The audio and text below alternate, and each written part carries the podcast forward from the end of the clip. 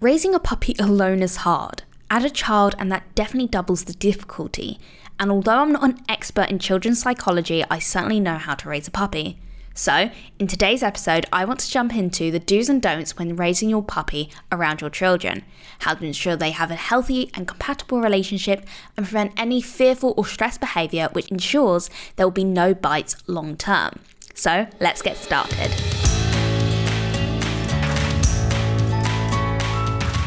This is the Perfect Puppy Podcast with Miriam Pollard, walking you through all the steps you need to train the perfect puppy for your lifestyle.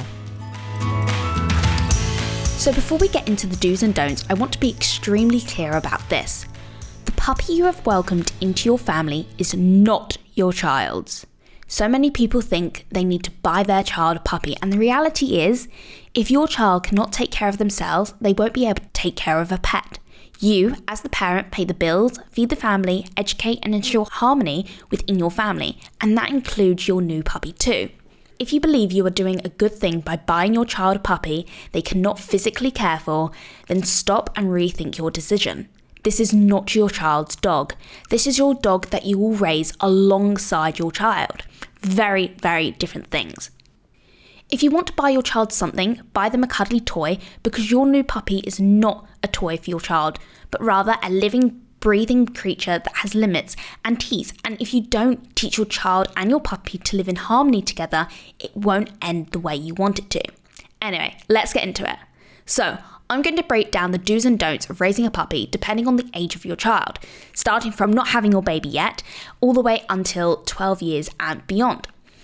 Before you have a baby. Now, depending on the temperament of your puppy or adult dog, you need to be very clear about this. Are they more sensitive, confident, fearful? Do they resource guard? This is so important to know now before your baby arrives, because once your baby arrives, they will be the priority. It, it's natural. A few things that is important to get your puppy or dog used to before your puppy arrives are 1. Master loose lead walking. If you want to enjoy walks with your dog and your baby, make sure they're not dragging you down the street. You have reactivity sorted or currently working on it with a trainer, and you have control over your dog at least on the lead. They don't need to be off lead yet and shouldn't be if you don't have control, because again, you want to relieve the stress for you as a parent managing a dog and a child. The second thing you can start working on is sound desensitization. A great idea is to start playing noises of a baby crying and getting your dog used to it. You can even teach your dog that when they hear a baby crying, it means go to their bed. This will mean that when you prepare your dog for the noises that your baby will be making, they'll learn to relax once the baby actually arrives. The third one is very unique buggy lead walking. Alongside loose lead walking, it's a good idea to get your dog used to walking next to a buggy. Remember, a buggy is a distraction, therefore, they will naturally regress, and it's important they learn not to pull you over, especially when you're, you have your baby with you. This ensures the safety of everyone. And now, the fourth one is very important as well crate and place train. It's going to be so, so, so important for your puppy or dog to have a place to go away from everything else. Their place that you've conditioned them to for them to enjoy and relax in. Whether that be a crate for a young puppy, place bed for an adult dog, or a crate as well, or just a normal bed for your older, elderly dog to enjoy and settle in. It's so important for them to have that place to go and relax to when things are overwhelming. Plus, in different circumstances, you'll be able to send your dog away to their place or the crate, and it just relieves the stress for you. Now, newborn baby before they can crawl. now, quite a big age gap, but I'll put them all in together. You have your baby. Congratulations. This age, your puppy, dog, or baby do not need to interact together. There is absolutely zero reason to push your puppy to interact with your baby and vice versa. A child may move quickly and accidentally hit your dog and create a negative experience and an association. This is your opportunity to create a neutral relationship that can blossom when your child gets older. You cannot explain to your dog nor your newborn baby how to interact, so it's best just not to risk anything. On top of this, if your child learns they can crawl, pull, or grab your dog suddenly and roughly, then this may teach your dog to growl or even bite your child in the future. And your dog will most likely be put down when it's not their fault whatsoever. This is 110% preventable, and it's down to you and the parent to create a healthy relationship from day one, and to do this, they need to be neutral to each other. It'll also be very important to go on short walks with your dog and baby, especially if your dog is older, and get them used to the routine of walking together. Now, your baby starts crawling. Similar to before they're crawling, but now your baby is grabbing, pulling, and exploring more things, but they still don't understand what they should and shouldn't do when it comes to other dogs. Your dog and baby should not actively be interacting. A young puppy can nip from excitement, your young dog could run past and knock your baby over. Your baby might grab your dog the wrong way and create a negative association to your dog, and it's just not worth the risk. Teach your puppy and dog that when the baby is out and crawling, they're in the crate, they're on the place bed. Allow your dog to look at your baby from a distance and feel no pressure to interact with them. Ensure your baby isn't shaking, grabbing, or sticking their fingers in the crate. And anytime your baby is in the same room with your dog or puppy, that, that you're there supervising. Reward when your dog is relaxed and make it a normality that's a peaceful environment despite having a baby. Now, one year old to five year olds, that's the age range we're talking here. So, your baby now is walking and exploring more, chatting, laughing, and just having way more excitement and movement. So, it's important to reward calm behaviours from your puppy and dog. Ensure your puppy still has their crate to go into, and make sure your child knows not to poke, rattle, or bother the puppy when they're inside the crate. When your puppy or dog is out of their crate, ensure they're on a place bed or a normal bed and reward for staying on there. This is a great impulse control practice, especially when your child is busy playing with their toys. It's also good practice to ensure your dog doesn't get into a habit of stealing toys and food from your baby, especially roughly and rudely. Although they don't mean it, if your puppy thinks it's the best thing to take toys from your baby, then they could potentially nip and hurt your baby. Although this is definitely not intentional, it is possible. And again, it's just not worth the risk. We're really pushing neutrality and also coexisting still. If your baby is in the same room as your puppy and dog, regardless if they're in the crate or not, they must be supervised.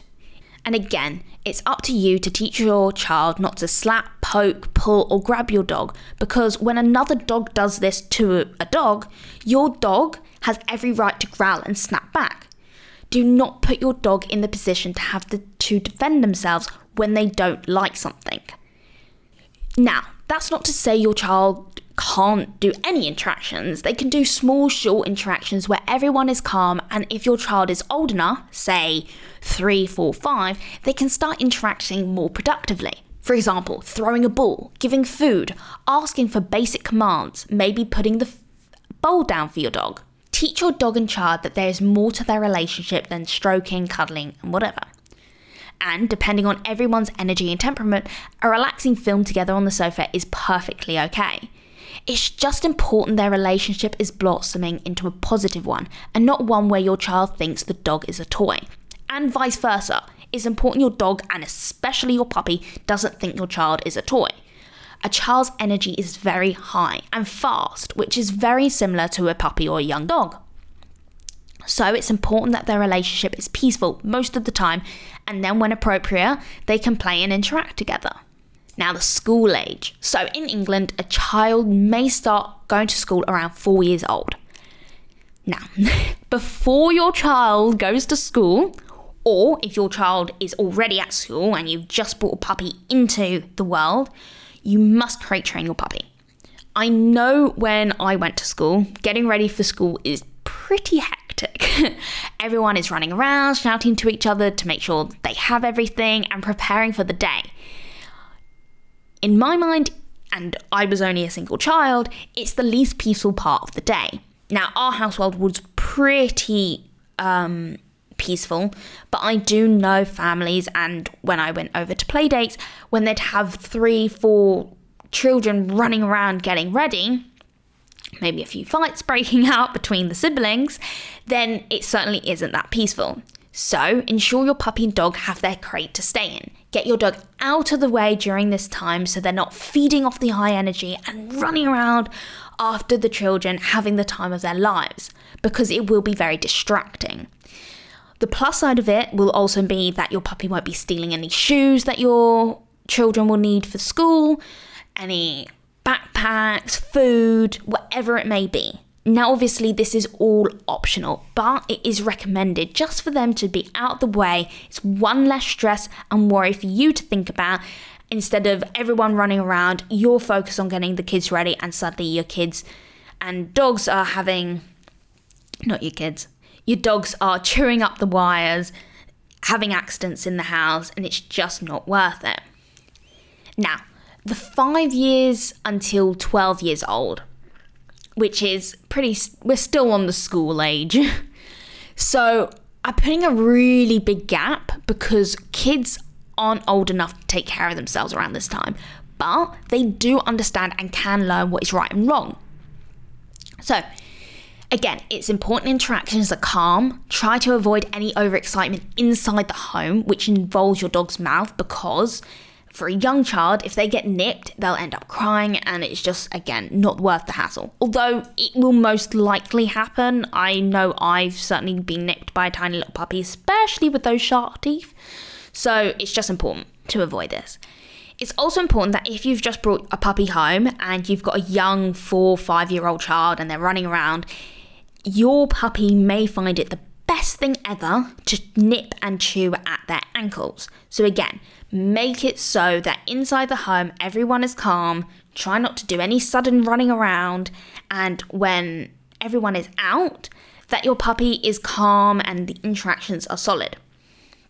Alongside that, again, ensure when excitement is high, it's in the garden where they can run around and play together, play fetch, teach tricks, show your dog and puppy that the young child is a resource of fun and productivity. But ensure they also have time of coexisting where your child isn't bothering your dog and they can have a break from each other. Now, if your child isn't listening and appropriately interacting with your dog or puppy, it's so, so important that you can teach them how to interact with your puppy and dog. If they cry because the puppy has to go in their crate, you need to ensure they won't go behind your back and let the puppy out. Now, I'm speaking this from experience. I know someone who had to rehome a dog. They rehomed the dog from someone. They invited the dog into their home, but unfortunately, the dog would growl and warn the child whenever they would come near, to the point the parents feared the dog would bite the child. Now, dog had every right and I made it very clear that this could happen. In fact, it was getting to the point where it was about to happen. It wasn't a could, it was a when. Well, unfortunately, it didn't work out, and they had to rehome the dog again because they admitted they couldn't control their seven year old child and the child wouldn't leave the dog alone. This is extremely unhealthy, and if your puppy or dog is amazing, quote unquote, and quote, tolerates being pulled really well around your child, then be prepared that this may not last. A lot of dogs will tolerate it to a certain extent and then start growling. If the growling doesn't work or gets corrected, then they could skip the warning growl and go straight to a bite. The dog with one of the highest bite histories is the Labrador Retriever. Not only because of how popular they are, but because they are classed as the perfect family dog. However, because of their sweet, known temperaments, parents allow their children to push the dog past their limits, which results in a bite. They're also one of the breeds that gets everything taken off them because, again, quote unquote, they're amazing and they tolerate it so well. This isn't the case. Now, we know all know how sweet Labradors are, but every single dog has a limit and it's only so much pulling and grabbing they can take. Now, regardless of how old your child is or how old your puppy or dog is, it's so important that you treat everyone equally and fairly, that your dog is still a living, breathing animal and should be accounted for. And most importantly, they are not a toy that you've just bought for your child, but rather you have welcomed a living being into your home for you to take care for, and your child will be raised alongside a dog. It's an amazing opportunity for a child to be raised alongside a dog, but it can go wrong very, very quickly. And again, it is down to you ultimately how you want their relationship to blossom. And if you want it to be a healthy, healthy one, take it slow and don't force anyone to interact if they do not want to. It's also important to know to think is a puppy the right dog and age to get? It might be better to rehome and rescue an older dog, but this is down to what you believe is best for your family. Now, as always, if you have any questions, please feel free to reach out on Instagram. And if you want to learn how to do all these things I've mentioned, like crate training and helping your dog form a healthy relationship with your new puppy or dog, then get yourself onto the waiting list for Puppy University. I'll post the waiting list in the show notes below. As always, have a lovely, lovely day and see you next week. Bye now.